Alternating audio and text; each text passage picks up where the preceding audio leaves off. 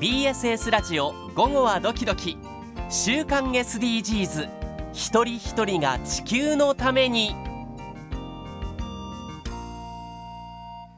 週刊 SDGs 今週は島根大学松本一郎教授です。こんにちは。こんにちは。こんにちは。よろしくお願いします。よろしくお願いします。教授今日10月5日ははい世界教師デーなんでですすね。ええ 聞いてました松本教授の日ですありがとうございます。先生よろしくお願いしお願いします。よろしくお願いします。ええドキドキします。午後は。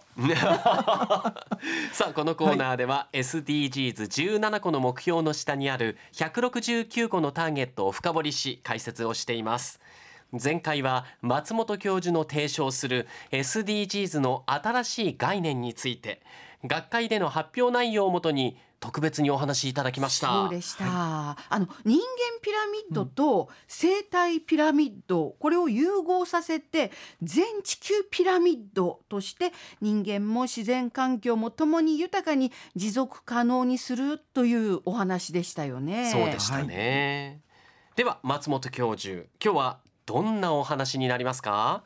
はい。えっ、と今回からターゲット解説の実は三巡目です。わあはい3巡目です。三巡目ですね。ええ。あの先週の SDGs の全地球ピラミッドも解説しましたが、はい。あの17個の目標は互いに関連しています。ええ。ー目標同士をつなぎ合わせる存在が一つ一つのターゲットで169あるんですね。ええ。今日から3巡目さらに深掘りを目指したいと思っています。え目指しましょう、はい、えーさて本日の深掘り169ですがええ。ゴール1についてのターゲットの一つを解説します。はい。はい。ここで恒例のミニクエスチョン。はい。ゴール1は何だったでしょうかということで、うん。リスナーの皆さんも考えてください。では太田さんから。はい。ゴール1は赤の旗でした、ね。赤の旗ですね、はい。1番は貧困をなくそうです。その通りです、うんあの SDGs のトップバッターですよねはい。はいあの貧困問題はすべての目標の達成の鍵を握る重要な課題です。はい。はい。では松本教授、今回のターゲットとなるとどんなターゲットです？はい。えー本日はゴール1のターゲットの一つ3巡目なのでターゲット1.3の話です。はい。はいはい。ここで本日のメインクエスチョン。ターゲット1.3を考える上で大切なのがこれまで説明してきた1.1と1.2になります。はい。そこでは何の解決を目指したでしょうかという覚えていたら嬉しいレベルのクエスチョンです。あそれでは水江さんから言ってみましょう。ねはい。確かね、うん。あの世界で貧困って言われてるのが、一日1.25ドルお、で暮らしている人たち、はいしかもそれが世界うんでなんかなな7億7億。ぐぐらいいて、はいはいででそそれで、あの食べることで精一杯なので、はいまあ衣食住の衣住それから教育まで手が回らない。はい。でで1.2ではそれを半減させましょうっていうとこでしたよね。お、でなんかそのためにはフェラ、フェアトレード商品を買ったり、ええ寄付をしたり子ども食堂などに関与をしたりっていうことが解決にいくんだよっていいうお話でしたよね。はい。太田さん、うん。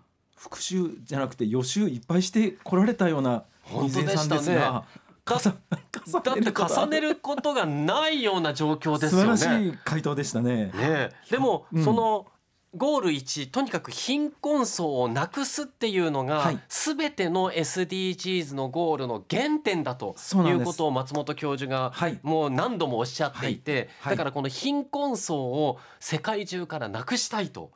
いうことがまず前提にありますよね。はい。でそれってその貧困っていうのはお金がまあ一番だとは思うんですけど、はいその金銭面だけじゃなくってその例えば健康だとかはい。教育だとか、ええまあ、いいわゆる17個のゴールに向かってこの貧困っていうのは全てに関わってるんだよねっていう話も教授言ったようなおっしゃったような気が、はい、はいもう三巡目第一回のクエスチョンでええ200点です。出ました。ーおめでとうございます。ありがとうございますまさにその通りです。あの解説していきますね。はいお願いします。はい、ターゲット1.1と1.2があったんですが、1.1では極度の貧困をあらゆる場所で終わらせるっていうことでした。あね、そして1.2ではあらゆる受験の貧困状態を半減させる。半分にするっていうことでした、はい。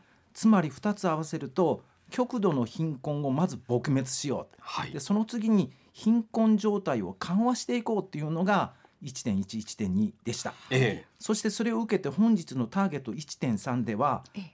次のように解説しています。はい。原文読みますね。あお願いします。そんなに長くないですが。あ今日は？今日はね、うんうん。いきます、えーはい。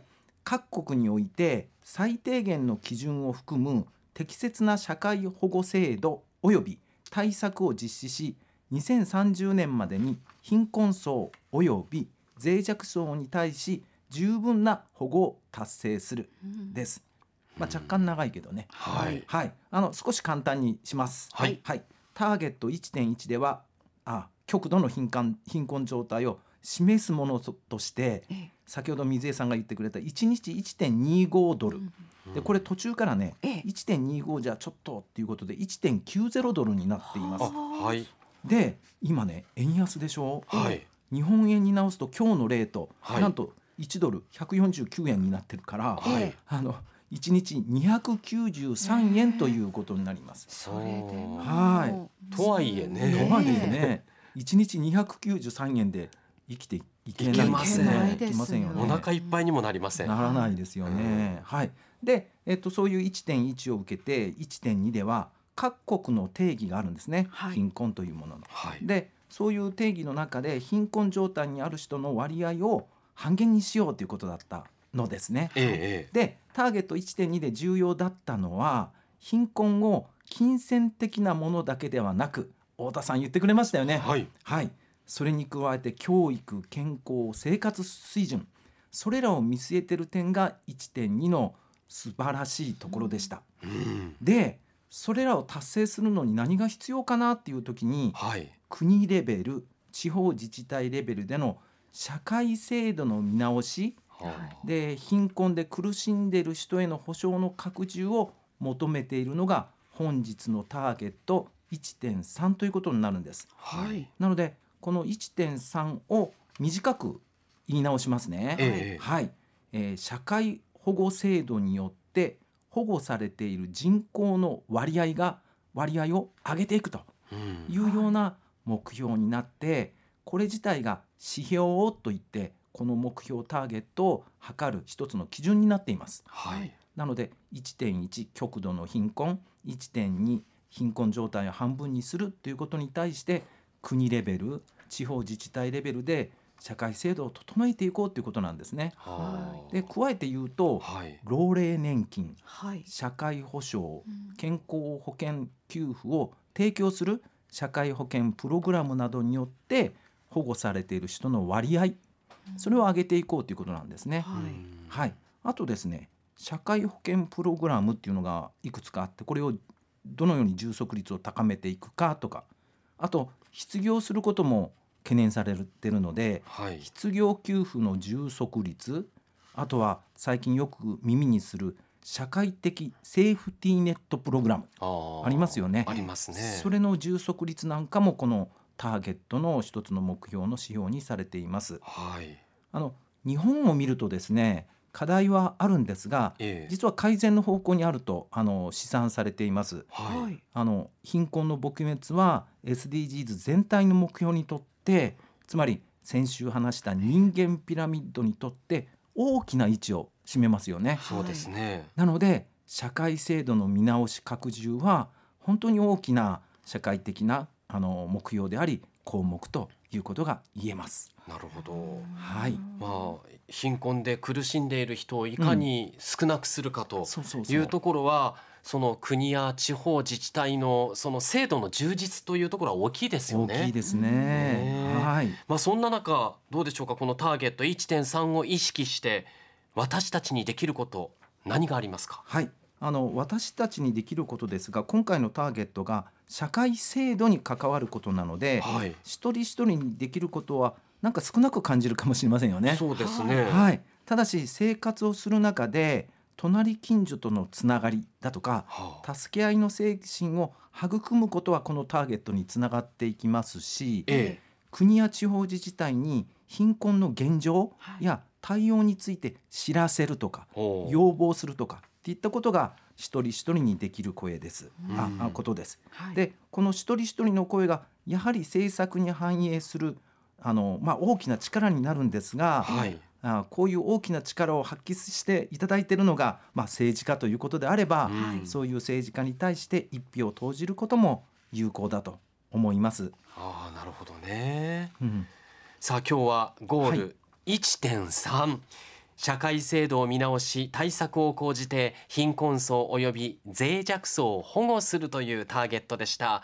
今週から3巡目に入っています、やはり松本教授バンバン高得点を、はい。えー私たちにつけてくれますからそうですね。そういう意味で忘れられない先生です。ですね。ありがとうございます。引き続き高得点よろしくお願いします、はい、はい。よろしくお願いします。島根大学松本一郎教授でした。どうもありがとうございました。ありがとうございました。週刊 SDGs でした